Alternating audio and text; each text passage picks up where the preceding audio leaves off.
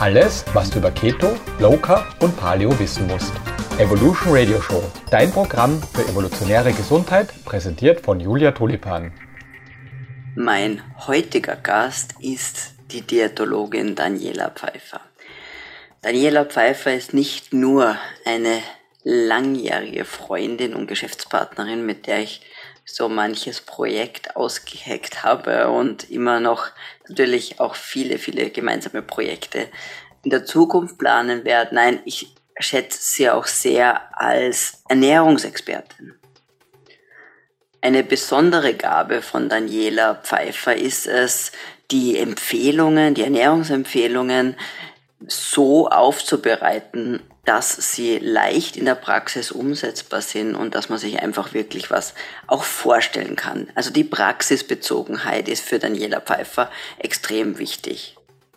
Und in dieser Folge wollen wir uns gemeinsam einem ganz besonderen Thema widmen, nämlich dem Eiweiß oder Protein in der Nahrung. Das Thema Protein und Eiweißaufnahme, das spaltet, aber es ist einfach extrem wichtig. Und in dieser Folge wollen wir einfach besprechen, wie viel Eiweiß soll es sein, muss es sein, gibt es denn sowas überhaupt wie zu viel Eiweiß, was sind die besten Eiweißquellen? Und wie kann ich das, so meine Eiweißaufnahme gut einschätzen, ohne jetzt jeden Tag alles äh, auf eine Waage legen zu müssen. Wir werden so ganz nebenbei auch mit dem eine, einem oder anderen Mythos und Märchen aufräumen, das sich so rum, rundherum um das Eiweiß rankt. Wenn dir die Folge gefällt, teile sie gerne mit anderen für Top-Infos zu Keto und weiteren spannenden Interviews. Schau auf meinen YouTube-Kanal oder abonniere das Podcast auf iTunes oder Spotify. Jetzt wünsche ich dir aber viel Spaß mit der Folge. Kennst du den Spruch, was sich messen lässt, lässt sich managen? Dieser Spruch trifft in ganz besonderer Weise eigentlich auch auf die Gesundheit zu. Und aus diesem Grund empfehle ich eigentlich auch all meinen Klientinnen, mindestens zweimal im Jahr ein wirklich umfangreiches Blutbild machen zu lassen. Aber weil es halt oft gar nicht so einfach ist, wirklich ein passendes Labor zu finden, möchte ich dir die Heimtests von For You vorstellen. Das Motto von For You lautet Wissen, Messen, Handeln. Und das kann ich nur unterstützen. For You bietet eine ganze Reihe an unterschiedlichen Testkits an, die du alle ganz bequem von zu Hause aus machen kannst. Ob es um den Darmcheck geht oder Schwermetalle, Aminosäuren oder du deinen Omega-3 zu Omega-6-Status wissen möchtest. Bei For You findest du genau den richtigen Test. Nutze die wissenschaftliche Basis und erfahre, was dein Körper wirklich braucht, fülle Defizite gezielt auf und bring deinen Körper und Geist wieder in Balance. Und das Beste, mit dem Gutscheincode Julia10 kannst du auf foruehealth.de 10% sparen. Also Schau vorbei auf foruehealth.de und spare 10% mit dem Rabattcode Julia10. Liebe Daniela, herzlich willkommen zur Evolution Radio Show. Danke für die Einladung, liebe Julia, freut mich. Äh, ja, ich freue mich ganz herzlich, wirklich, wirklich sehr, dass du, dass du da bist. Ähm, wir sind ja wir hacken ja so viele, viele gemeinsame Projekte aus und äh, unter anderem zum Beispiel auch das Keto Retreat in, in Bad Schönau, wo wir uns immer äh, eine ganze Woche lang äh, ketogen verwöhnen lassen vom Küchenchef mhm. und mit Seminaren natürlich auch fürs, für geistige Nahrung sorgen. Und ähm, umso mehr freue ich mich, dass du wieder zu Gast bist in der, im Podcast.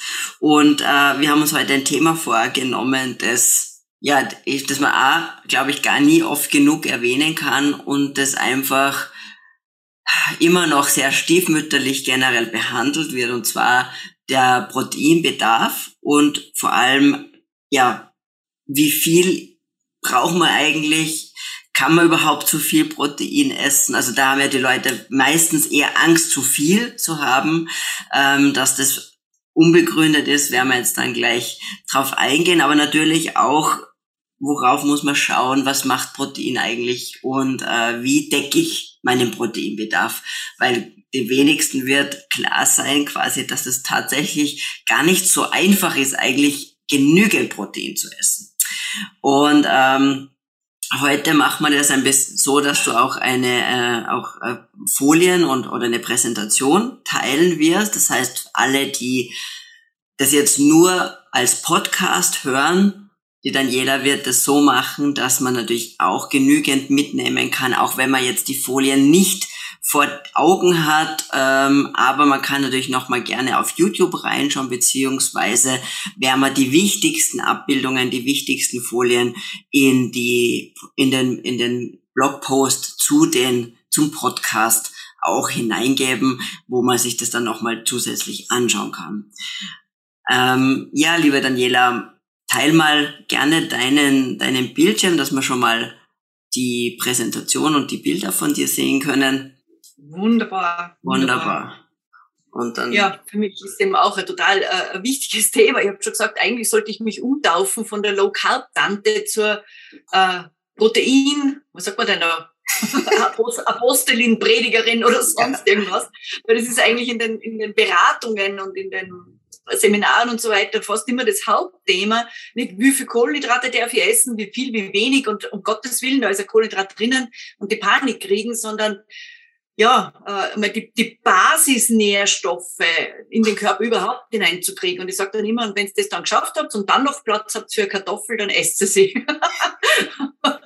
Äh, die Proteine sind ein wirklich ein, ein total wichtiges Thema. Und wenn wir uns jetzt anschauen, was wir jetzt grundsätzlich, hoppala, äh, grundsätzlich in der Ernährung brauchen, das klickt jetzt nicht weiter, doch jetzt. Auch wenn wir in der, also was wir in der Ernährung tatsächlich brauchen, ist wirklich die Basis aller Nährstoffe, sind die Proteine. Äh, weil Proteine eigentlich in, in jede Zellstruktur von uns eingebaut sind, genauso wie die Fette. Äh, und zwar verbindet man bei uns mehr oder weniger die Proteine mit Muckis. ja, ich brauche eh nicht so viel Muckis oder ich gehe eh nicht in die Muckibude oder so, aber dass da alle Hormone, äh, äh, alle Nerven, wer braucht keine Nerven? alle Nerven, die, die Haut, äh, Darm, äh, alle Organe, alle Körpersäfte, das Blut, äh, sonstige Flüssigkeiten, die wir brauchen, alles das aus Proteinen gebaut ist, das vergisst man hinlänglich. Ähm, man weiß auch, dass man, wenn man Entzündungen hat oder irgendeine Erkrankung hat oder Operation hat oder irgendwas, das Gewebe, was da wieder aufgebaut werden muss, ja, braucht einen Baustoff. Und das sind nun mal die Proteine. Proteine werden auch in der westlichen Medizin und Ernährungslehre als Baustoffe bezeichnet. Und das heißt nicht nur Baustoffe Muskel, Muskel ist nur ein Teil davon, sondern wirklich Knochen, Hormone, äh, äh, alles das. Also wir brauchen bedarfsgerecht Proteine. Wir brauchen, wir können mehr, aber bestimmt nicht weniger. Aber wenn ich dem, äh, dem Bauherrn, ich vergleiche mal den Körper so wie, wie ein Haus, ja, und da steht ein Bauherr und dem liefere ich Material. Und wenn ich dem gute Ziegel in ausreichender Menge hinstelle, dann wird mir der ein perfektes, tolles Haus hinstellen. Und wenn irgendwo irgendwas kaputt ist, wird er das sofort perfekt aus, äh, äh, ausbessern. Gebe ich ihm schlechte, also nicht optimale Proteine, schlechte Ziegel, schlechtes Baumaterial, dann wird er das einbauen, weil er hat einfach den Bauauftrag von mir, er macht das, aber dann wird es halt nicht so stabil und so gut und so ausreichend sein, ähm, äh, wie es nötig ist. Und wenn ich ihm zu wenig gebe, dann wird er mit diesem Baumaterial die lebensnotwendigen Sachen für dieses Haus bauen, dass die Stützmauer jetzt nicht einkracht aber ob da jetzt, was weiß ich, ausreichend Fliesen im Badezimmer sind oder nicht, das ist ihm so ziemlich wurscht und wird es dann nicht machen, weil er das Baumaterial dazu nicht hat. Also so sehe ich die Proteine immer für den Körper, vielleicht, dass man sich so ein bisschen gut vorstellen kann. Und ich denke mal, jeder, der schon mal ein Haus gebaut hat oder ein Haus bauen möchte, weiß, nur das Beste vom Besten, weil man will die nächsten 10 bis 20 Jahre keinen Handwerker da haben, der irgendwas ausbessern muss, weil dann wird's teuer. Dann brauchen wir eben für äh, die gesunde, artgerechte Ernährung, hochwertige Fette, auch da wieder hochwertig, die sind wie die Proteine zu sehen als Baumaterial.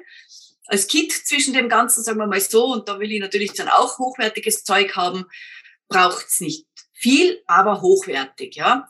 Und was wir nicht brauchen, sondern so als Goodie noch dazukommt, das sind eben dann nicht blutzuckerreaktive Kohlenhydrate, ich sage jetzt extra dazu nicht blutzuckerreaktive Kohlenhydrate, weil die blutzuckerreaktiven Kohlenhydrate ja eigentlich in dem Haus wieder, was weiß ich, den Kit wieder rauskletzeln und, und, und eigentlich Schaden anrichten. Also da muss ich schon wieder irgendwas mehr zur Verfügung stellen, wie zum Beispiel das Insulin, äh, damit das Ganze wieder äh, repariert wird. Und bei den nicht blutzuckerreaktiven, da habe ich meine Ballaststoffe drinnen, da habe ich meine Vitamine, Mineralstoffe, Spurenelemente, alles das drinnen, was man so brauchen kann, ohne dass das irgendwas kaputt macht, ähm, großartig kaputt macht im Körper, sagen wir mal so.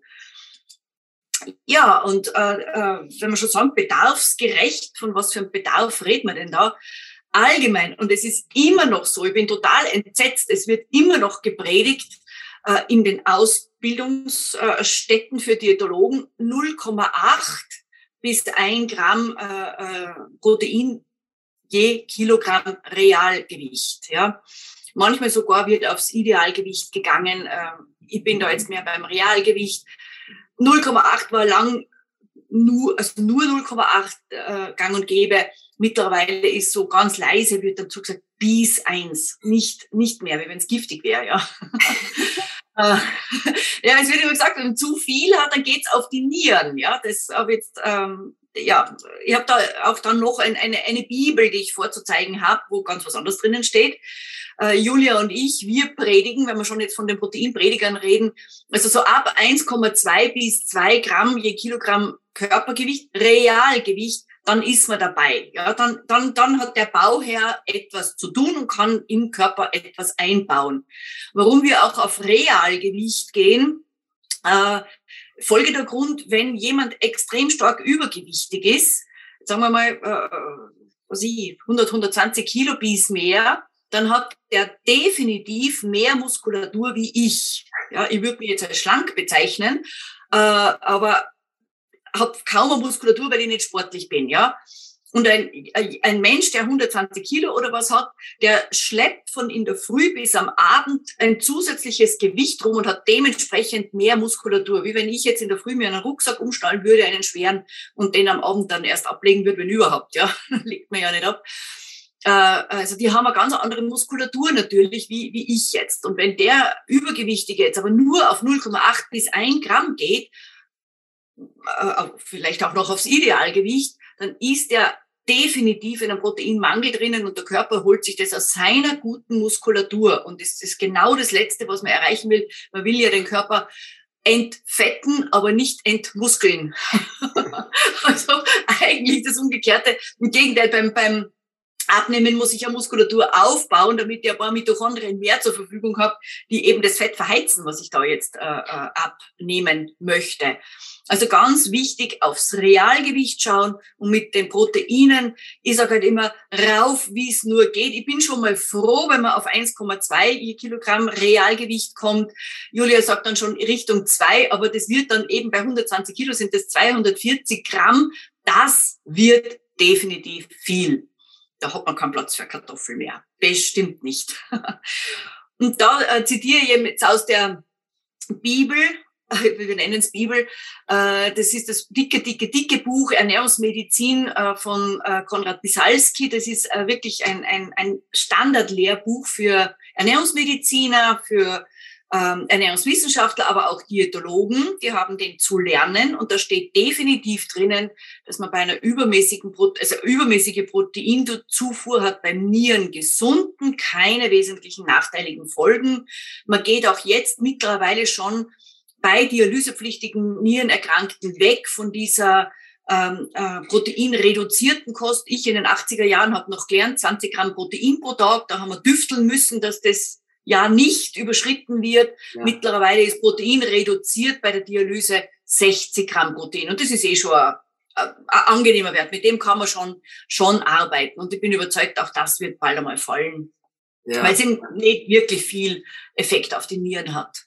Ja, vor allem, ich stelle mir das auch auf Dauer sehr, sehr schwierig vor, weil ja, wie du ja schon gesagt hast, Eiweiße so wichtige Funktionen im Körper haben und ähm, irgendwann wird sich das bemerkbar machen, wenn die fehlen. Ich glaube, dass sie aus dem Grund zurückgerudert haben, dass das mit den 20 Gramm nicht wirklich haltbar ist. Aber ich weiß noch, meine 20 Gramm Proteinpläne, das waren jedes Mal eine Qual, weil wir sowas machen haben müssen. das war jedes Mal schlimm. Aber ja, 60 Gramm ist jetzt schon mal was, mit was man arbeiten kann. Und ich denke, dass das früher oder später kippt, dass man doch draufkommt, dass die Proteine nicht giftig sind und man sofort tot umfällt, wenn man ein bisschen Bär davon gegessen hat. Also da wären einige tot. ja, dass sich das schon langsam rumspricht, äh, äh, dass Proteine wichtig sind. Also von Ernährungsmedizinern, die mit Patienten arbeiten, die wirklich in der Praxis arbeiten, die sehen, dass das wirklich schlecht ist, wenn man so wenig Proteine isst. Da habe ich jetzt zum Beispiel einen Artikel aus dem Thieme Verlag, äh, Ernährungsempfehlungen bei metabolisch-vaskulärem äh, Syndrom. Das ist noch gar nicht einmal so alt, aus 2018 war das. Und da schreiben eben mehrere Mediziner, dass die empfohlene Mindestmenge von 0,8 Gramm Protein je Kilogramm Körpergewicht dass das nicht ausreicht, um strukturelle und metabolische Körperfunktionen optimal zu unterstützen. Es ist definitiv zu wenig und je älter man wird oder auch je kränker man ist, umso, umso schlechter ist es, wenn man so wenig Protein nur isst. Äh, und äh, weitere Empfehlung von diesen Medizinern ist eben, dass man gemüsereiche Essmuster mit einer niederen glykämischen Last, bei denen raffinierte Stärke und zuckerhaltige Nahrungsmittel durch Proteine und Fette ersetzt werden, äh, besonders empfehlenswert sind. Also sie haben äh, zur längerfristigen Gewichtskontrolle sowie zur Senkung des metabolisch-vaskulären Risikos als effektiver erwiesen als fettreduzierte Essmuster mit konkreten Nährstoff- und Kalorienvorgaben. Also das kommt halt aus der Praxis. Und bis sich die Praxis in die Theorie der Büroarbeiter in irgendwelchen Fachgesellschaften durchspricht, das dauert heute ein bisschen. Ja. Wahrscheinlich, wenn sie dann selber mal betroffen sind von Proteinmangel.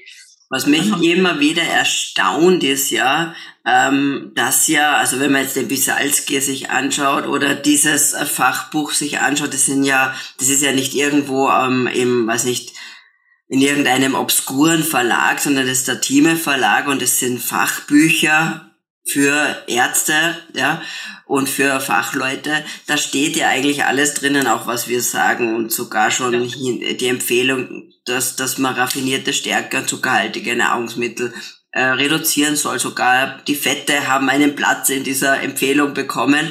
Ähm, und dann ja, und wie du sagst, und dass das äh, dann so diametral zu den ja. Statements der Ernährungsgesellschaften steht. Also das ist wieder immer wieder spannend und ich glaube, das soll aber auch äh, eine Sicherheit geben, auch den, den Zuhörern und Zuschauern, äh, dass, dass da wirklich ähm, ja, dass da Hand und dass da, dass das wirklich eine Basis hat und dass das nicht nur wir so sagen, ja, ja genau. sondern dass es da eine eine relevante Evidenz dahinter gibt und das auch in den, in den Fachbüchern auch schon so drinnen kommuniziert wird. Naja, über den Bisalski bin ich ja dann drüber gestolpert. Man, ich habe den Bisalski schon gekannt. Also wir hatten den in kleinerer Form schon in der Ausbildung. Also so lange gibt's den schon. Und yeah. ich bin ja drüber gestolpert bei dir, wie du da gerade auf deinen Master hingearbeitet hast. Kugel, äh, gibst du mir diesen Bisalski in die Hand? Diesen Schmöker. Und ich schlage die Seiten schon die relevant witzig. Ich habe das aufgeschlagen, kannst du erinnern, wie dann bei den Kohlenhydraten ja. nicht essentielle Kohlenhydrate sagen, da steht ein Bisalski drinnen. und auf das hinauf habe ich mir dann sofort besorgt, der kostet ja ein Schweinegeld, Entschuldigung den Ausdruck, äh, äh, sofort besorgt und auf das hinauf habe ich dann rauskopiert, rauskopiert, rauskopiert, äh, was da an, an Sachen drinnen steht. Und es ist wirklich, wie du sagst, man kann jetzt wirklich vor Ernährungsmedizinern, Diätologen, ähm, Ernährungswissenschaftler, wenn man sagt, ja, aber es steht ja im Bisalski drinnen, man muss nur das Wort erwähnen, wechselt sich mal die Farbe auf, auf Plus, weil den muss man lernen auf die Prüfungen hin. Also da steht es eigentlich drinnen und es sollte gelernt und, und integriert sein, aber es kommen halt dann immer diese Bürofachgesellschaften und dann kommt immer dieser alte Semmel, ja, wobei es da auch anders drinnen steht. Gell? Ich weiß nicht, dass das, das, was nach außen transportiert wird gegen das, was in diesen äh, Büchern drin steht, ist wirklich komplett anders. Aber jetzt schauen wir mal, äh, was jetzt wirklich tatsächlich ein Eiweißmangel ist. Also natürlich rutschen wir hier in unseren westlichen Gesellschaften nimmer in diesen Mangel hinein, wie man es aus den dritte Weltländern kennt, mit den aufgetriebenen Bäuchen, Quashiorkor und so weiter und so fort. Das, das nicht. Aber Eiweißmangel äußert sich in sehr vielen lästigen Symptomen, wo viele Frauen auch drüber jammern, ja, äh, äh, gut, Abbau von Muskelmasse und schlechter Muskelaufbau trotz Training. Ja, wenn kein Baustoff da ist, kann ich ja kein Muskel aufbauen, logisch nicht. Aber auch Gewichtszunahme und verminderter Abnehmeerfolg und eben dieses Gewichtsplateau, äh, wo viele jammern, die abnehmen wollen, äußert sich. Dann natürlich ist Eiweiß ein ganz ein wichtiger äh, äh, Baustoff fürs Bindegewebe, für Bindegewebe, Sehnen, Bänder, manche, ich kenne kaum eine Frau, die über Zellulitis äh, nicht jammert, ja. Also das ist eine Bindegewebsschwäche, äh, Sehnenbänderschwäche, alle die, die immer wieder mit Entzündungen zu tun haben oder sich auch Sehnenbänder reißen, also da wirklich ihre Schwachstelle haben. Eiweißmangel, ja. Probleme mit Haut, Haare, Nägel, ja, da nützt nichts nur jetzt Nahrungsergänzungsmittel nehmen mit irgendwelchen Mineralstoffen, wenn der Hauptbaustoff nicht da ist. Man kann die Nahrungsergänzungen wie den Kit zwischen den Baustoffen sehen wenn die Ziegel nicht da sind, dann kann ich Kit reinschmeißen, was ich will. Es wird da nicht, äh, es wird Haut, Haare, Nägel nicht aufgebaut, ja. Dann äh, schlechte Hautrückbildung bei Gewichtsabnahme. Ganz wichtig, äh, jemand, der stark übergewichtig ist und gut abnimmt, der bildet normalerweise eben diese Hautfalten aus, äh, weil ja dann die Fettmasse heraus ist. Wenn man aber genügend Protein, da reden wir wirklich, da gehen wir jetzt Richtung diese zwei Gramm je Kilogramm Körpergewicht, wenn das wirklich genügend ist, dann bilden sich diese Hauttaschen nicht in dieser äh, äh nennt es aus, also dann noch Nachoperationen oder sonst was braucht. Also das erkennt man dann, hat er genügend Protein gegessen oder nicht, ob das dann recht hängt und sich, ja, dass man es wirklich fast operativ entfernen muss. Also das merkt man an dem. Natürlich auch die Stimmungslage, weil schon gesagt, auch Hormone äh, und auch äh, Neurotransmitter, alles das, das ist auf Proteinbasis. Man kann jetzt äh, depressive Verstimmungen entwickeln, Ängstlichkeit äh, bis hin zur Panik, Panikattacken, Schlafstörungen, schwaches Immunsystem. Das Immunsystem besteht fast ausschließlich aus Proteinen. Wer braucht kein gutes Immunsystem? Das ist ganz wichtig. Enzymmängel, Verdauungsstörungen eben durch Enzymmangel zum Beispiel oder Nervenstörungen, muskuläre Funktionsstörungen, Hormonhaushalt. Schon erwähnt, Proteine und Hormone, das ist fast eines. Und da besonders der Schilddrüse und der Nebennieren Ganz wichtig, so viele Frauen, die schon Hormonstörungen haben, nicht nur über die Schilddrüse, ja, und der Zyklus wird beeinflusst und so weiter und so fort. Also das sind schon einige Symptome. Wenn man da jetzt also zumindest mal ja, zwei, drei schon abhackeln kann, dann sollte man mal mit den Proteinen wirklich noch hinauf rudern. Wie gesagt, es schadet nicht. Steht in der Bibel. der Ernährungsbibel natürlich. Ja, Vorteil an Proteinmahlzeiten, äh, ich sage jetzt speziell Proteinmahlzeiten und nicht proteinreichen Mahlzeiten. Ich rede da von bedarfsgerecht Proteinen. Und zwar nicht das, was im Buch steht, sondern das, was man wirklich braucht.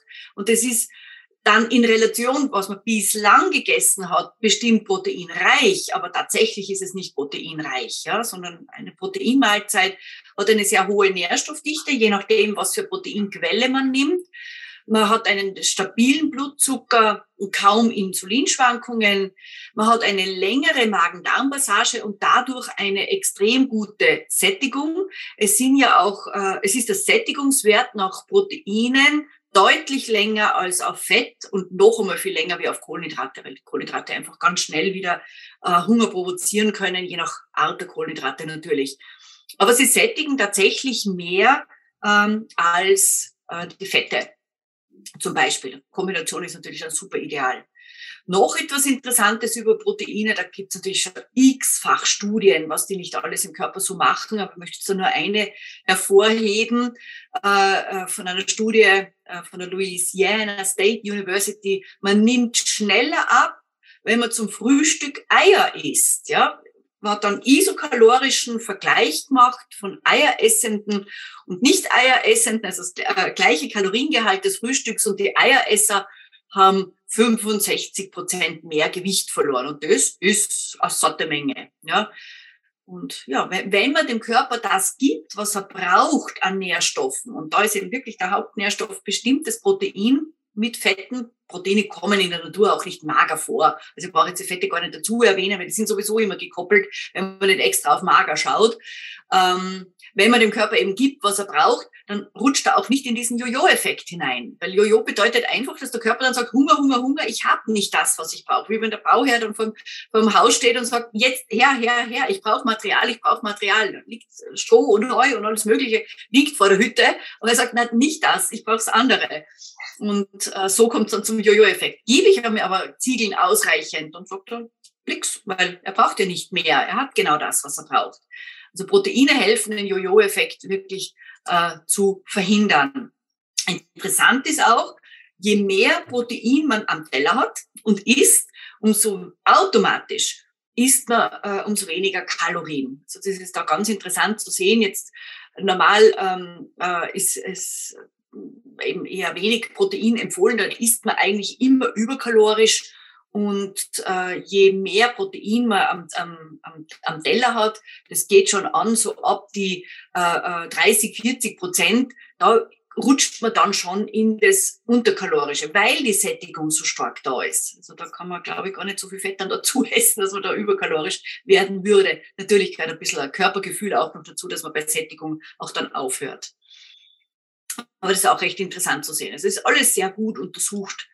Ähm, ja, ja, da würde ich jetzt einmal ein bisschen auf die Proteinquellen eingehen. Da sind wir ja auch, ähm, ja, weil immer jetzt das Pflanzliche so gehypt wird. Darum sieht man bei mir jetzt auf der Chart äh, bei den Proteinquellen ausschließlich, wirklich ausschließlich tierisches, aber da wirklich jetzt von den Eiern, das sind so meine Favorites, kann man sagen, weil da so ziemlich alles drinnen ist, was man braucht. Ähm, über Fisch, Meeresfrüchte, absolute Lieblinge auch die Innereien, weil da haben wir richtig hohe Nährstoffdichte drinnen und Fleisch, da habe ich jetzt extra rotes Fleisch abgebildet, aber natürlich geht da auch Geflügel dazu, ist eh klar. Und Milchprodukte, ja, für die, die es vertragen, sehr gut. Und da je trockener die Milchprodukte sind und schnittfähiger, umso mehr Protein ist drinnen, jetzt nur so als als Denkhilfe, je nässer und quatschiger und flüssiger die sind, umso weniger Protein, weil da einfach Wasser drinnen ist. Ja, also wenn man da ein bisschen Protein aufpeppen will, dann ist man mit einem Parmesan besser dran und einem Schnittkäse als jetzt zum Beispiel mit Joghurt oder Topfen oder sowas in die Richtung. Und warum wir uns jetzt so auf die tierischen äh, Proteine stürzen, ist eigentlich das, dass man wirklich schaut, was kommt denn im Körper an? Und da gibt's alte Tabellen, äh, äh Julia, das muss ich jetzt nicht aussprechen, wie das Ding da heißt. Also PDCAAS. Brauchen wir uns nicht merken, das ist eine alte Methode, die habe auch ich noch gelernt in den 80er Jahren.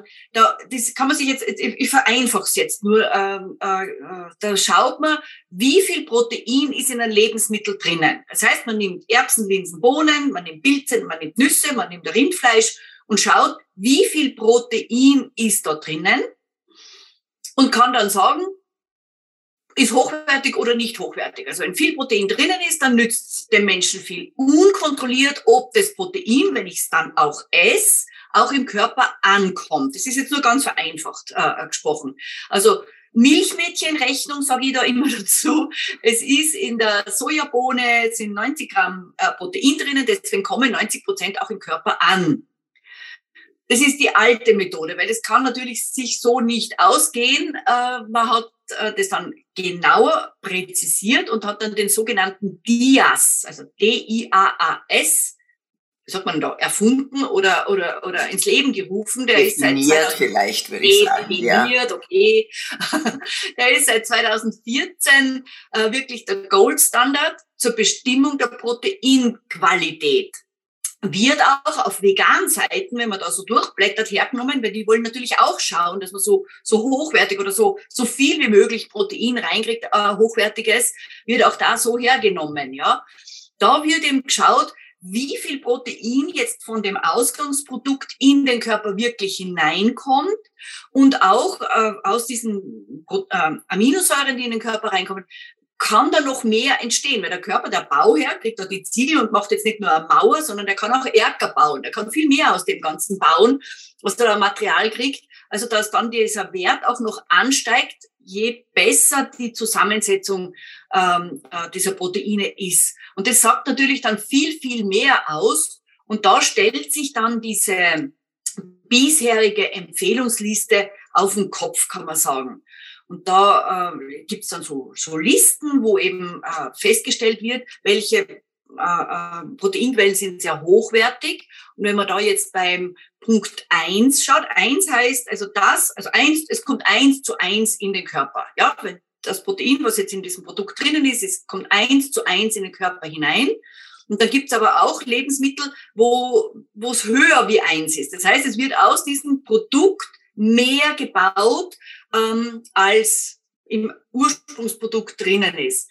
Und das ist jetzt diese Liste, die mir so besonders gut gefällt, äh, weil es wieder diese alte Beobachtungsmedizin von uns eigentlich bestätigt, weil da hat man früher immer gesagt, wenn da Kinder Gedeihstörungen gehabt haben oder wenn man krank war und eher aufgepappelt gehört, dann hat es immer geheißen, gib dem eine Ziegenmilch, die bringt mehr wie die Kuhmilch. Die hatten von Dias und Co. überhaupt keine Ahnung. Die haben einfach beobachtet, dass Ziegenmilch besser wirkt, um den gesünder zu machen und äh, besser gedeihen zu lassen, das Kind, als die Kuhmilch. Und der Dias bestätigt das, weil Ziegenmilch hat ein Dias von 1,24, das heißt, es entsteht ein Viertel mehr fast, also ursprünglich drinnen ist, als die Kuhmilch, die nur, unter Anführungszeichen, 1 zu 16, also 1,16 äh, äh, als Dias hat. Also auch sehr hochwertig, aber eben nicht an, der, an die Ziegenmilch herankommt.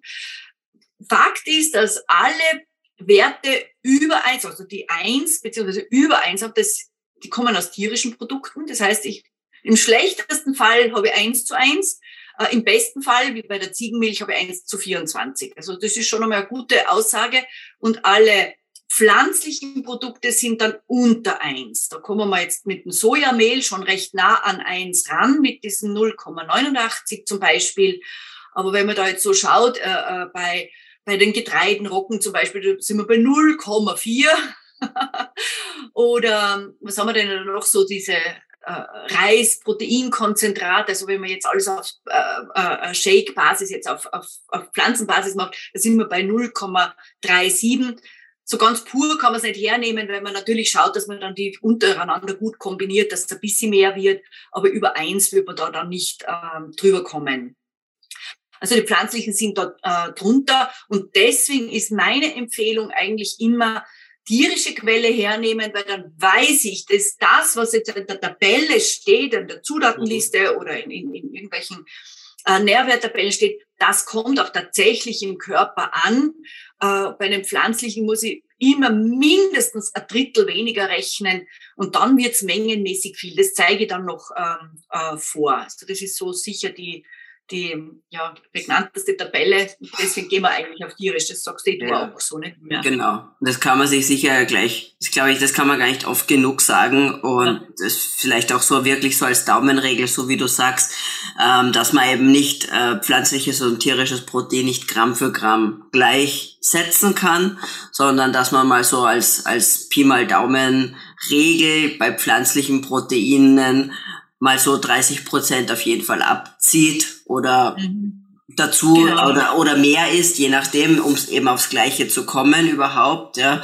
Ähm, und, und das mindestens, weil man muss ja auch sagen, je nachdem, wie naturbelassen dieses ja, genau. pflanzliche, dieses pflanzliche Lebensmittel ist, umso schwieriger und schwerer wird es für den Körper ja auch dieses Eiweiß aufzunehmen, weil wenn ich da jetzt, ich kann natürlich nicht ähm, ähm, einfach gekochte Linsen jetzt zum Beispiel mit einem Linsenprotein vergleichen. Ja, das sind ja schon zwei verschiedene Arten von Lebensmitteln. Das andere ist ein, ein natürliches Lebensmittel, das andere ist schon ein hochverarbeitetes Lebensmittel. Oh, und, und trotz, das heißt, von den, von den so gekochten Linsen werde ich wahrscheinlich noch viel weniger aufnehmen. Und das zeigt sich ja. eben dann in diesem Dias, der ist da auch so entsprechend das natürlich ähm, unterscheidet. Genau. Ihr sagt äh, als Empfehlung immer, schaut, dass ihr es einmal aus den tierischen Proteinen äh, deckt, den, den Eiweißbedarf, das Minimum und alles, was dann am pflanzlichen Protein dazukommt und aufgenommen wird, das ist das Gute. Also da, da freut sich der Körper, kann er haben, aber darauf verlassen kann man sich nicht, weil eben, wie du sagst, jetzt in diesen natürlichen äh, pflanzlichen Proteine, in den, natürlichen Lebensmitteln, wie gerade bei den Hülsenfrüchten, die ja so gehypt werden als, als Proteinquelle, haben wir ja auch diese Antinährstoffe drinnen, die die eiweißspaltenden Enzyme im Darm hemmen. Ja, das, ich kann etwas einfüllen, dann wird's gehemmt und sagen, es ist im Körper drinnen, ist es ja nicht. Also die sind so als Goodie nicht zu verdammen, dass man nicht isst. Ja, ist jetzt einmal Käferbohnensalat, jetzt im Sommer mit Kürbiskernöl natürlich, aber ich nehme den nicht als die Proteinquelle, sondern der Feta, der im Salat drinnen ist. Das ist meine Proteinquelle zum Beispiel und habe halt die Käferbohnen noch mit dabei. Nimmt der Körper auf, freut er sich, wenn er es nicht aufnimmt, wurscht. Ich habe mein Protein über, über den Feta oder die harten Eier, die dann noch dabei, dabei sind. Viele, das ist auch immer, ich weiß nicht, ob dir das auch immer so auffällt, Julia, äh, wenn man sagt proteinreiche Lebensmittel oder proteinreich essen, ja, so viel Fleisch kann ich ja nicht essen oder will ich ja gar nicht essen. Protein ist nicht ausschließlich Fleisch. Und zuerst die ganze Palette gesehen von Fisch, Eier, Milchprodukten haben wir da ja auch zur Verfügung. Wenn man das alles nicht isst, dann bleibt es bei Eier. Also dann wird dann, dann wird's aber Fahrt. Also in meinen Augen wird's dann Fahrt, aber Genau. Gut, jetzt möchte ich nur so ein kurzes Zahlenbeispiel bringen, dass es auch nicht so ohne ist, wenn man sich immer nur so auf die pflanzlichen Proteine ver verlasst. Ähm, wenn man nämlich die, Pro die, die Proteinmenge vereinheitlicht, jetzt sagen wir mal, ich möchte 20 Gramm Protein aus Bohnen essen, Kidneybohnen, ja, dann müsste ich, um 20 Gramm verwertbares Protein im Körper zu haben, laut Dias, müsste ich 605 Gramm, das ist über ein halbes Kilo Bohnen essen. Da bin ich dann schon mal bei 550 Kalorien. Das ist für manche schon ein Drittel bis ein Viertel ihres Gesamtkalorienbedarfs am Tag. Da habe ich noch kein Fett dabei, da habe ich noch überhaupt nichts anderes dabei. Und wenn ich das gleiche aber mit Rindfleisch mache, dann um 20 Gramm Protein zu erreichen, muss ich nur 99 Gramm Rindfleisch essen. Also das ist ein ganz kleines Schnitzel. 100 Gramm, das ist nicht einmal ein Handteller äh, Schnitzel und habe gerade mal 200 Kalorien. Also das kann ich dann locker, also, also, ein normales Rindschnitzel, was sagst du, das sind 150 bis 200 ja. Gramm mal locker. Und dann hätte ich schon 40 Gramm Protein mit einer angenehmen Kalorienmenge und habe da überhaupt nichts mir zu bedenken, ob das nicht ankommt oder, oder schon ankommt. Also nur, nur um zu zeigen. Aber da zeige ich noch mal ein markanteres Beispiel, weil das hat mich dann interessiert. Gegenüberstellen, das, meine, meine, meine Beispiele sind immer so Zufallsprodukte. Ich habe da gerade zufällig daheim gehabt, diesen Graukäse und Tiroler Graukäse. Äh, äh, eine so eine Portion für mich und habe dann einmal geschaut, wie viel Protein ist denn da drinnen. Das ist ja praktisch, es steht drauf. Äh, das sind 200 Gramm ganz ein Tirol-typischer Magerkäse. Den kriegt man eh nicht runter, ohne dass man da ein halbes Liter äh, Olivenöl drüber schüttet. Aber im Magerkäse ist natürlich sehr viel Protein drinnen. Der hat äh, 58 Gramm Protein.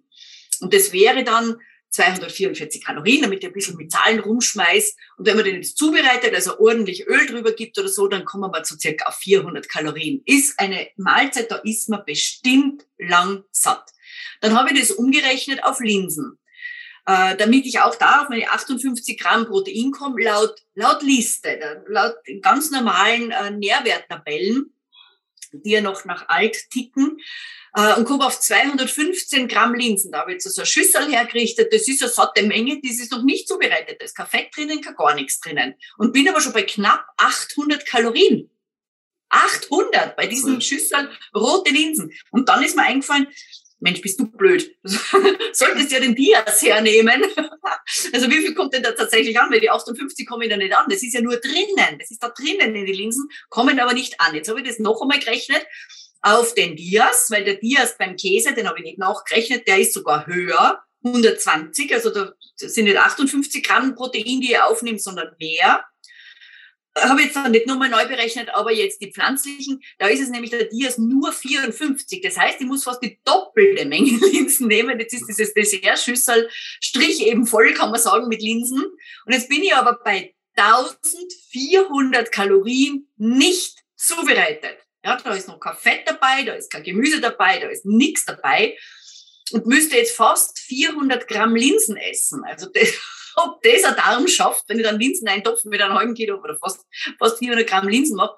Und dann habe ich aber schon 1400 Kalorien drinnen und habe aber erst einmal, verteile das drei, äh, auf dreimal am Tag, aber dann ja. habe ich, dann habe ich ja erst äh, meine 58 Gramm Protein. Das ist ja noch lange nicht der Proteinbedarf gedeckt. Das ist ja für manche Übergewichtigen die Hälfte vom, vom Bedarf. Ja. Also das sind schon, schon wirklich satte Mengen. Ja.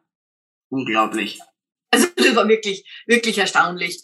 Äh, dann habe ich umgerechnet, weil es sind ja in den Linsen sind ja auch noch Kohlenhydrate drinnen. Jetzt habe ich das dann umgerechnet, weil das ist ja das nächste. Äh, wie viel verwertbare Kohlenhydrate sind drinnen? Und in diesen 400 Gramm Linsen, also die mir nur 58 Gramm Protein liefern, sind 218 Gramm verwertbare Kohlenhydrate drinnen. Das entspricht, festhalten, 73 Würfelzuckerstückerl. 73. Das Insulin habe ich gar nicht dazu gezeichnet, was da jetzt an Schwadron an Insulin daherkommen muss, es wieder abzutransportieren ja. und mir dann aber auch die Fettzellen zusperrt. Fettabbau ist nicht möglich über Stunden, solange Insulin im Blut ist. Ja. Es ist nicht möglich, definitiv nicht. Also jetzt da auszuweichen auf pflanzliches, auf pflanzliche Proteinquellen, die mir gleichzeitig aber auch noch äh, Kohlenhydrate liefern, die mir Insulin Achterbahn dann machen, mit entsprechendem Hunger, mit entsprechenden Fettzellen verschließen und so weiter.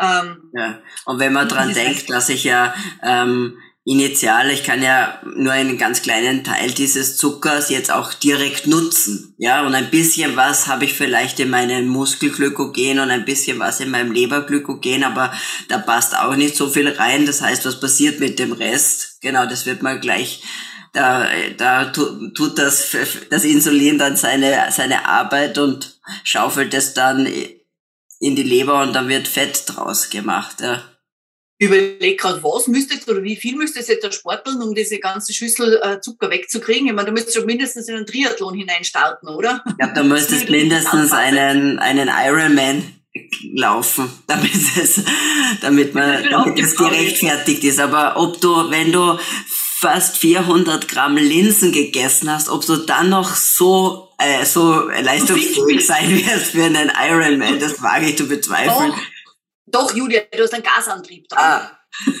Also zuerst ist ja das Schwimmen, das heißt, du hast dann hinten wie so ein Propeller, so, pff, weißt du? Julia, wir schweifen okay, Jetzt sind wir ein bisschen blöd. Ja, machen ein bisschen abschweifen. Aber ich glaube, dass man anhand von solchen ja. Bildern sich das gut merkt, dass man sich überlegt, es ist jetzt nicht, nein, bloß keine Linsen essen, nein, überhaupt nicht, ja. oder meine Kieferboten oder sonst irgendwas. Aber ich muss halt wissen, wie viel Kohlenhydrate will ich denn dazu, wie viel Kalorien will ich dazu. Ja. Aber bestimmt nicht wegen der Proteine. Wenn ich jetzt aus dem einen Teil Proteine aufnehme, wunderbar. Genau. Aber es geht einfach ja nur darum zu zeigen, das ist faktisch nicht möglich über echte Lebensmittel, über echte pflanzlichen Lebensmittel den Proteinbedarf äh, äh, in einer realistischen Art und Weise zu decken. Ja, und genau diese wichtigen Bilder, vor allem diese letzten zwei Bilder, eben nochmal für alle, die es nur als Podcast hören, ähm, einfach nochmal auch auf den auf den Link zum zur Webseite klicken. Da werden wir diese Bilder noch mit dabei haben. Da, das ist dann einfach nochmal eindrucksvoller, wenn man da diesen Bergwürfelzucker daneben sieht. ja, nur, nur wenn man es anschaut, kommt ja kein Insulin daher. Also das anschauen kann man ja. so, jetzt meine, also die Standardfrage, die ich immer dann kriege von meinen äh, äh, Beratungsleuten, ja, aber was, wie mache ich denn das mit dem Proteinbedarf? Wie decke ich denn den? Weil die sind da meistens geschockt, dass es dann doch so viel ist. Und dann habe ich mal mein, mein Tages, also mein Beispiel hergenommen. Also mein Proteinbedarf, das absolute Minimum ist 70 Gramm pro Tag. Ist auch jetzt ganz praktisch, weil man das dann recht gut umrechnen kann in Eier zum Beispiel. Ein Ei hat circa sieben Gramm ähm, äh, Protein.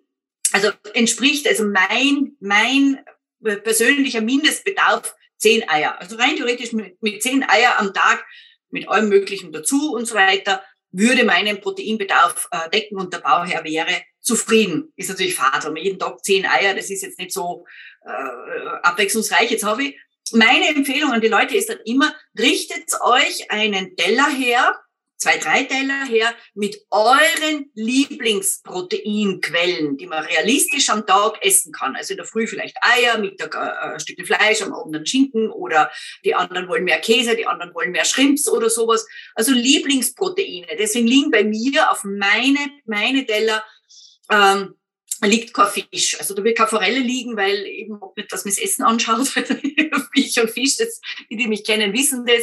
Jetzt habe ich halt äh, äh, da mal einen Thunfisch, da mal einen Lachs oder mal Shrimps oder sowas, das geht. Und da richtet man sich einmal den Teller her, rechnet sich zuerst seinen Bedarf aus, was ja nicht schwierig ist, auf die Waage steigen und das, was da in Kilo steht, in Gramm, ist einmal das absolute Minimum. Je schwerer man ist, umso mehr. Ja? Und legt sich dann, das ist einmal ein Tag Rechnerei oder Anschauerei, wo es nach Listen geht, seine Lieblingsproteine auf den Teller, fotografiert sich das ab, dann kann man am Abend schauen, habe ich die Menge heute erreicht? Der Körper rechnet nicht nach. Wenn es heute mal ein bisschen weniger ist und morgen ein bisschen mehr, ist das wurscht. Man sollte nur schauen, dass man im Wochenmittel grob an den Bedarf herankommt. Es muss nicht jeden Tag 145,3 Gramm sein, sondern grob. Und man soll grob schauen, dass man nicht dauerhaft drunter ist. Wurscht, wie wenig drunter, nicht drunter. Drüber kein Problem. Das gleicht jetzt dann wieder ein bisschen aus. Drunter soll es nicht sein. Da richtet man sich eben solche, solche Teller äh, her, verschiedenster Art. Da können, kann auch mal Thunfisch äh, auch einmal so Dose dabei sein, da schauen, dass ein äh, eigenen Saft drin, äh, äh, drinnen ist. Du nimmst immer was anderes, also Dorschkleber oder sowas hast du einmal da hergenommen, gell? irgend sowas. Ja, aber das ist sehr fett. Also das ist jetzt weniger Protein, sondern das ist. Wegen, wegen ja. Omega-3 oder so. Das, naja, ja, Proteine sind ja, schon genau. auch, aber die kann man ja ein bisschen ab, abtropfen. Gerade, dass man die Proteinmenge hat, wer das mag. Ich habe jetzt auf Dorsch habe ich mir jetzt noch nicht herangetraut. ich und Fisch, aber jetzt äh, nur, nur auch, auch vegetarisch, jetzt mit, mit, mit Schrimps und Käse und Topfen zum Beispiel, dass man mal sieht, wie viel Topfen muss ich denn, um Gottes Willen, wie viel Topfen muss ich essen, damit ich an das rankomme. 70 Gramm ist ja noch, ist, sind ja noch äh, gut realistische Mengen.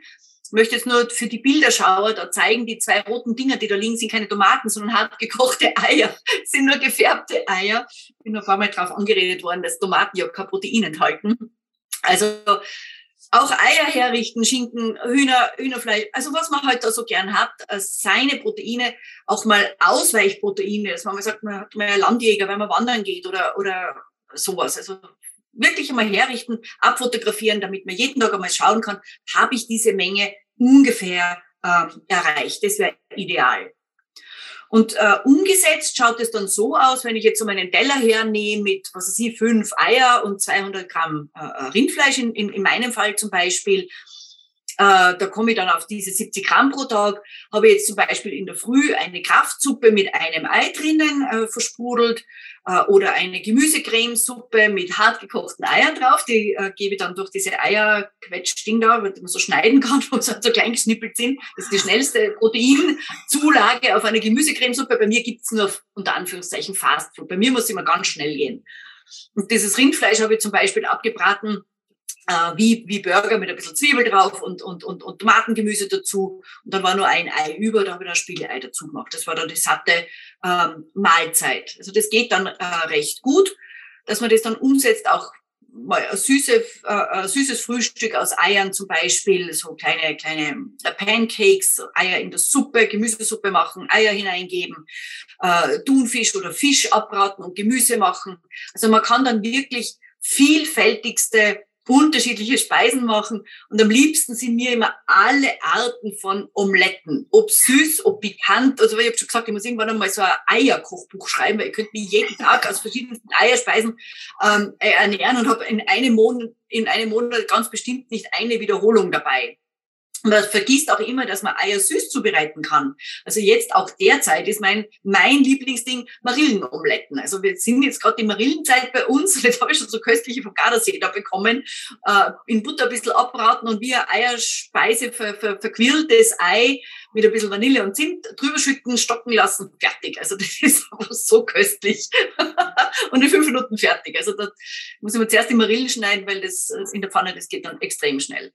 Also irgendwann kommt aber Eierspeisen-Kochbuch. ich glaube, das muss wirklich mal machen, weil das ist, es ist eigentlich das, das perfekte Fast Food. Ja. ja. Es ist unglaublich ja. schnell. Man kann's Eier halten ewig, vor allem im Kühlschrank ja. und eigentlich kannst, muss das ja bei uns nicht, du müsstest ja nicht mal kühlen. Ja, ähm, weil die halten auch so einige, also 20 oder 30 Tage sogar ungekühlt. Ja. Aber, und ja, die ähm, hartgekochten Eier sind ein schneller genau. Snack, äh, dass man das ja auch immer irgendwo hin mitnehmen Hartgekochte so. Eier, ideal, man kann die aufschneiden. Also es ist unglaublich, was man mit Eiern einfach alles machen kann. Also mein Proteinbedarf jetzt tatsächlich wird hauptsächlich über Eier gedeckt, dann sind schon die Milchprodukte Richtung Käse hin äh, und dann erst vielleicht nicht, weil ich Fleisch nicht mag, überhaupt nicht. Aber ich habe jetzt einfach auch keine Lust, jetzt überhaupt im Sommer mir tagtäglich Fleisch zu kochen oder sonst was. Also ich weiß, es tut mir gut, aber so zum Wochenende ähm, ist dann eher wieder mal Fleisch oder wenn wer auf Besuch ist oder sonst was, dann ist eher Fleisch, aber das, nicht, wenn ich zweimal in der Woche auf Fleisch komme, äh, äh, ist es viel. Aber Eier, Eier tatsächlich, weil da ist alles drinnen, jeder Baustoff, alle Aminosäuren, die ich brauche. Und ja, hochwertige Eier kriegt man. Das, und wirklich, man kann es wirklich so abwechslungsreich zubereiten, dass man keine Tage Wiederholung hat, äh, äh bestimmt 30 Tage durch. Diese Challenge, die wir irgendwann einmal wirklich angehen.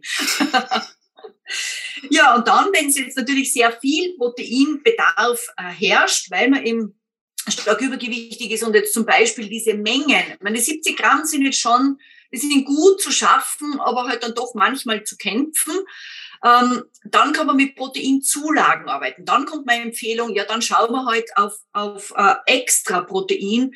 Richtung. Das kann jetzt Shake sein, das können einzelne Proteinfraktionen sein, wie jetzt zum Beispiel Kollagen für Bindegewebe, Sehnenbänder, Whey für die Muskulatur oder Glutamin für die Schleimhäute zum Beispiel, Darmschleimhaut, sonstiges. Dann nehme ich jeden Tag irgendwas oder auch eine Mischung davon. Da kann man sagen, Daumen mal Pi, zwei Esslöffel entsprechen der Menge von zwei Eiern. Also die kann man dann auch überall reinmischen. Jetzt, wie ich zuerst gehabt habe, die Gemüsecremesuppe, einfach diese zwei Esslöffel oder einen Esslöffel äh, äh, äh, reinmischen. Man muss nicht immer einen Shake äh, nehmen, kann aber einen Shake nehmen, kann ja wie ein Dessert dann den Shake noch dazu nehmen. Das geht oft mal, wenn es flüssig ist, ein bisschen besser, als man macht sich dann noch einmal Eierspeise. Da, da ist einfach irgendwann einmal die Sättigung so hoch, dass man das noch dazu hat. Also da die verschiedensten Pulver, kann man sagen, je, je mehr Protein drinnen ist, umso eher stimmt's dann mit der Rechnung, dass zwei Esslöffel äh, zwei Eiern entspricht. Also wenn schon Shake, dann soll man schon schauen, dass die wirklich an die 80 Gramm Protein pro 100 hinkommt. Dann ist man wieder ja, nennenswert dabei, sagen wir mal so. Aber was oft vergessen wird, dass wirklich lang gekochte Kraftbrühe, also wirklich Minimum 18 Stunden Knochenbrühe, die Brühe, die tatsächlich dann, wenn man es kühlt, geliert, dass die wirklich viel Protein liefert. Da kocht sich das durch dieses lange Kochen ähm, ja aus den Knochen die Substanz raus. Äh, und da kann man sagen, dass ein Viertel Liter lang gekochte Kraftsuppe 12 Gramm Protein, also knapp zwei Eiern entspricht. Und ich habe jetzt erst gezeigt, ein, ein Frühstücksbild mit meiner Kraftsuppe mit Ei drinnen. Da habe ich ein Viertel Liter Kraftsuppe plus ein Ei. Habe ich also die Menge von drei Eiern an Protein drin. Also über 20 Gramm schon allein beim Frühstück und habe aber nur flüssig und Anführungszeichen gefrühstückt. Weil manche sagen, ich kann nicht frühstücken, habe keinen Hunger und geht nicht. Aber als Kaffee und Tee geht ja auch. Dann trinke ich halt statt einem Tee eine Kraftsuppe mit Ei drinnen. Ja, in der Früh ist man eh nur so da, äh, damisch, dass ja. man gar nicht mitkriegt, was man trinkt. Und da habe ich aber dann schon mal Proteinzulage, kann ich sagen. Über 20 Gramm ist schon mal was. Also wenn ich schon 120 Gramm Bedarf habe, habe ich schon mal 20 Gramm abgedeckt mit einer Viertel Liter Suppe plus ein Ei. Ja, das muss so was lässt sich auch super mitnehmen zum Beispiel. Ja, ja, in der Thermoskanne. Ich sage immer, heiß die Kraftsuppe in die Thermoskanne geben, Ei reinschlagen, shake it und dann hat man das wirklich im Büro so zum, zum vor sich hintrinken äh, ich würde nur eine neue Thermoskanne nehmen und nicht eine, da wo schon mal Kaffee drinnen war, das schmeckt mal, ist schon mal passiert. Und dann nur die Thermoskanne hernehmen. Aber das funktioniert äh, recht gut. Es muss nur wirklich diese Kraftsuppe sein. Äh, Rindsuppe alleine reicht nicht, weil das nur Fleisch ausgekocht ist, ist so ein bisschen Protein drin, aber nicht nennenswert. Ja, das muss wirklich eine Kraftsuppe sein. Dann kommt es hin. Gemüsesuppe ist gar nichts drinnen an Protein. Also das, das zählt dann da nicht. Ja, dann kommen zu diesen Proteinen, die ich eben zuerst gezeigt habe und jetzt auch erwähnt habe, da kommt jetzt noch alles an hochwertigen Fetten dazu, Nüsse, Kerne, Samen, fermentiertes Gemüse, natürlich ganz wichtig fürs Mikrobiom, ähm, Sprossen, Keimlinge, äh, Kräuter, Gemüse, ja, Obst, Beerenobst zum Beispiel, Pilze, ach, ich liebe Pilze, die kann man mindestens so viel machen wie mit den Eier. Also das kommt da jetzt alles noch dazu, zu diesen Protein Bildern, die ich gezeigt habe, beziehungsweise erwähnt äh, habe. Und ich empfehle den Leuten immer so mehr oder weniger als Formel, dass man schaut, pro Mahlzeit Minimum 200 bis 250 Gramm tierische Proteinquelle, egal welcher Art, ob das jetzt drei Eier sind, äh, äh, ob das jetzt ähm, äh, äh Fleisch ist oder Fisch ist, Räucherfisch oder Naturfisch oder auch Käse, der sich schneiden lässt. Und dazu dann noch eine große Schüssel Gemüse so circa 300 bis 400 Gramm Gemüse, ein Teil davon Blattgemüse. Blattgemüse 400 Gramm kriegst du nicht hin. das macht der Kuh. Das geht natürlich nicht. Also so kompaktes Gemüse und da dann noch ein bis zwei Esslöffel Fett dazu und natürlich Gewürze, Kräuter nach Lust und Laune. Und dann hat man, dann ist man schon in einem guten äh, Bereich an Proteinversorgung äh, drinnen. Und ein praktisches Beispiel habe ich jetzt noch von mir, weil es mich dann natürlich immer interessiert, das auch praktisch umzusetzen. Für 40 Gramm Protein habe ich jetzt idente, fast idente Lebensmittel hergenommen. Offensichtlich gerade in der Spargelzeit, da habe ich grüne Spargel genommen und ein paar äh, Kirschtomaten und habe dann die Proteinquelle ausgetauscht. Einmal habe ich Hühnerbrust, äh, dann habe ich einmal eine Portion Shrimps, wo, wo immer 40 Gramm Protein dabei ist und einmal diesen Halloumi-Käse, äh, diesen Quietschkäse, sage ich immer dazu. Also immer Spargel, Tomaten und eine Proteinquelle. Und das entsteht aber dann immer ganz andere Speise draus. Es kommen natürlich noch Gewürze, Kräuter dazu und ein bisschen Fett. Einmal habe ich das Hühnerbrüstchen habe ich dann äh, gebraten mit äh, Ofen, Spargel, Ofentomaten. Dann habe ich Spargel und Tomaten in eine äh, Gemüsesuppe verwandelt und habe dann da gebratene Shrimps hineingegeben äh, in die Suppe. Und die dritte Variante ist dann noch einmal in der Pfanne abgebraten Spargel und Tomaten mit Olivenöl und dann einfach diesen Halloumi dazu gebraten und als Salat mariniert. Also ich habe den, den Spargel und Tomaten in Oliven, Olivenöl gebraten, mit Essig abgelöscht, auf den Teller gegeben und dann den gebratenen Halloumi drüber geben. Also es sind drei komplett verschiedene Mahlzeiten, immer diese 40 Gramm Protein drinnen, es war nur das Gemüse gleich, also es ist was Unterschiedliches aber man braucht dann nicht erschrecken, auch wenn man jetzt alleine daheim für sich kocht, äh, was tue ich denn, wenn ich einen Spargel daheim habe? Du kannst ihn drei, drei Tage unterschiedlich zubereiten. Es ist immer irgendwas anderes. Ja, jedes Mal in der Pfanne oder im Ofen und einmal püriert als Suppe und einmal als Salat. Und dann hat man schon immer unterschiedliche Speisen und es wird nicht fad. Man wechselt nur die Proteinquelle eventuell aus. Es kann dann natürlich passieren, wenn man jetzt schon längere Zeit ähm, äh, wenig Protein gegessen hat und jetzt plötzlich das an seinen Proteinbedarf äh, ja, entdeckt, dass man dann vielleicht einmal ein bisschen Verdauungsprobleme kriegt, weil die Verdauungsenzyme, besonders überhaupt die Magen, äh, die, die, die Magensäure, die Salzsäure im Magen wenig ist, weil es ja nicht benötigt war bislang, äh, dass man ein bisschen mit Bekömmlichkeitssteigerung arbeiten sollte. Und da gibt's verschiedene Tipps dass man Fleisch und Fisch äh, nicht jetzt gleich mit einem, als, als T-Bone Steak sich hineinhaut, sondern klein schnippelt, dass man mal mit verschierten, geschnetzelten und solche Sachen anfängt, dass man Eier weich kocht und nicht hart gekocht isst, weil sie hart gekocht ein bisschen schwerer verdaulich sind als, als weich auch noch hochwertiger sind, sind sie weich, weil dann die Fettsäuren nicht kaputt werden, die im Dotter drinnen sind. Also zerkleinert zubereiten, dann möglichst dünsten, kochen, dämpfen und nicht grillen und rösten. Nur am Anfang. Also es steigert das die Bekömmlichkeit. Wer kein Problem damit hat, kann alles andere damit. Der kann das jetzt hm. vergessen, was ich da jetzt alles erzähle. In der DCM äh, empfiehlt man auch immer alles suppig und saftig zuzubereiten, weil es einfach tausendmal leichter verdaulich ist und auch da wieder rücküberlegen, was unsere Großmütter und Urgroßmütter uns gesagt haben, wenn man jetzt krank und zum Aufpäppeln war, dann hast du nicht einen Salatplatten mit einer Hühnerbruststreifall drauf, sondern eine Hühnersuppe mit Ei drinnen.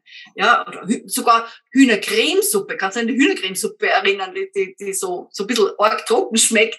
Also wirklich so Hühnerfleisch in der Suppe mit dem Stabmixer zermanscht, war immer eher eine trockene Sache. Aber das macht halt richtig auf. Man hat das suppig saftig gekriegt und nicht eben einen Salat mit, mit Hühnerbrust Streifall drauf. Wäre ja das Gleiche, nicht? aber nein, hat man nicht gekriegt. Dann die Proteine vielleicht mit der äh, Spritzer Essig oder Zitronensaft äh, abschmecken. Diese Säure hilft auch dem Aufspalten. Auch üblich, dass man jetzt bei, äh, bei äh, Fleischspeisen, beim Schnitzel zum Beispiel auch immer die, die Zitronenscheibe mit dabei hat oder ein Essig eben im Salat. Das hilft ein bisschen äh, zur Verdauungsförderung. Frische Kräuter, frische Spossenkeimlinge, das sind Enzymbomben ohne Ende, die eben der Verdauung helfen. Dann bei uns üblich war immer der Kren bzw. Meerrettich. Äh, jetzt weicht man ein bisschen auf den frischen Ingwer aus, so ein bisschen äh, kleine Mengen über die Speise drüber. Geht aber auch dieser Sushi-Ingwer und auch Wasabi. Ja, das sind so diese Verdauungshilfen. Und was noch äh, sehr stark hilft, weil die Bitterstoffe da so mithelfen, einen wirklich strammen Espresso unmittelbar nach dem Essen. Also das hilft auch, den Verdauungsbrei nach unten zu transportieren. Da will man ja haben, weiter unten und nicht im Magen äh, schwer liegend. Ich habe jetzt bewusst den Schnaps nicht dazu geschrieben und erwähnt. Passt das so, Julia? ja. ja, Ausnahmefällen. Bleiben wir beim Espresso, bleiben wir brav, ja. Ja, und dann kommt auch noch immer so eine, eine Anmerkung ähm, äh, von, von Klienten. Ja, aber das rote Fleisch, der Doktor hat gesagt, ich darf kein rotes Fleisch essen, besonders von Leuten mit äh, Rheumatoider Arthritis, die wird mit RA abgekürzt eben. Äh, äh, nein, ich darf kein rotes Fleisch essen, weil das ist so schädlich. Und auch da wieder, jetzt nehmen wir wieder diese Bibel her, diese Ernährungsbibel, den besagten Bisalski, da steht drinnen wirklich nach Langzeitbeobachtungen an 26.000 Personen über vier Jahre. Ähm, äh, da haben 88 Leute davon, von 26.000, eine Arthritis entwickelt äh, und hatten aber nur, war geringer äh, Einfluss vom roten Fleisch auf diese äh, Arthritis-Häufigkeit. Und genau diese Assoziation hat sich dann über eine noch größere Studie mit 80.000 Frauen nicht noch einmal reproduzieren lassen. Also da war dann überhaupt gar kein Zusammenhang mehr, mehr, da. Und die sind über 20 Jahre beobachtet worden. Also nicht einfach nur mal schauen, was machen die, sondern wirklich 20 Jahre, das ist ein langer Zeitraum.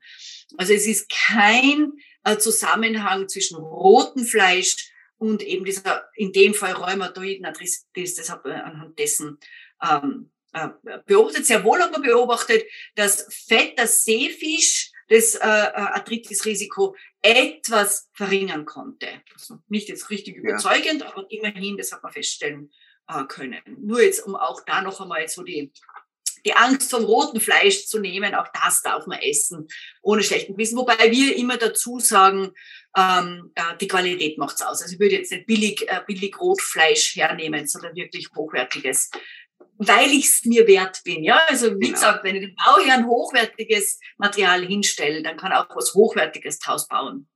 Genau, super, super, danke.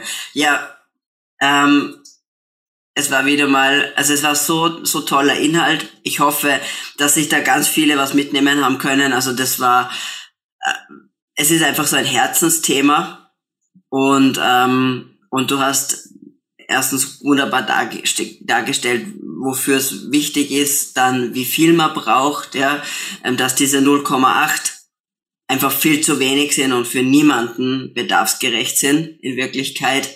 Also keine Angst vom Protein und in dem Falle, das, das muss man immer wieder sagen, weil das manchmal auch sein, wie soll ich sagen, das ist so diese kognitive Dissonanz, weil man spricht dann von ein, ein 1,5 Gramm, vielleicht sogar zwei Gramm pro Kilogramm Körpergewicht und die erste Assoziation ist, boah, ist das aber doch viel. Nein, es ist nicht viel, es ist bedarfsgerecht und dann kann es nicht zu viel sein, wenn es bedarfsgerecht ist. Sozusagen, da schließt genau. das eine das andere aus.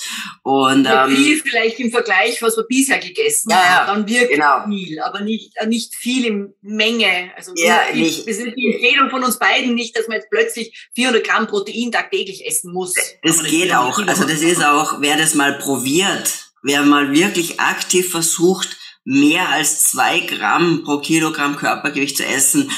Das schafft man mit viel Mühe ein paar Tage, aber dann ist es einfach aus. Man schafft es einfach nicht. Es ist extrem schwierig, Protein zu überessen.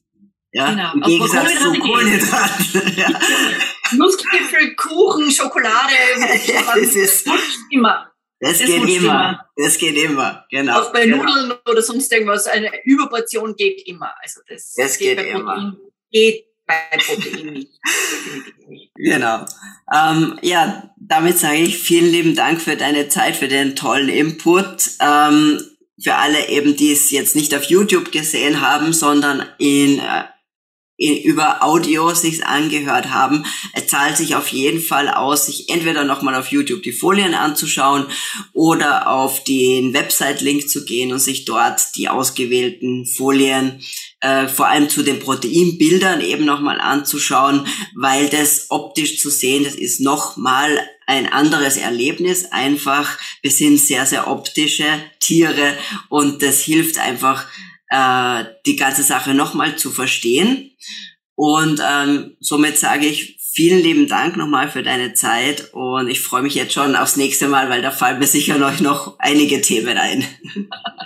Ja, danke für die Einladung, dass ich über das Lieblingsthema von uns zwei äh, reden konnte. Und ja, viel Spaß beim Bilder anschauen. Schaut bei ja. YouTube vorbei. halt, halt, halt, noch nicht ausschalten. Falls du mehr zu dieser Folge wissen möchtest, den Link zu den Show Notes findest du unten in der Videobeschreibung. Vielen lieben Dank für deinen Support. Jeder Daumen nach oben und jedes Abo hilft uns. Wenn du jetzt an jemanden denkst, dem diese Folge sicher weiterhelfen kann, dann teile sie doch. Wenn du eine unserer vorigen Folgen anschauen möchtest, die findest du gleich hier. Also, bis zum nächsten Mal.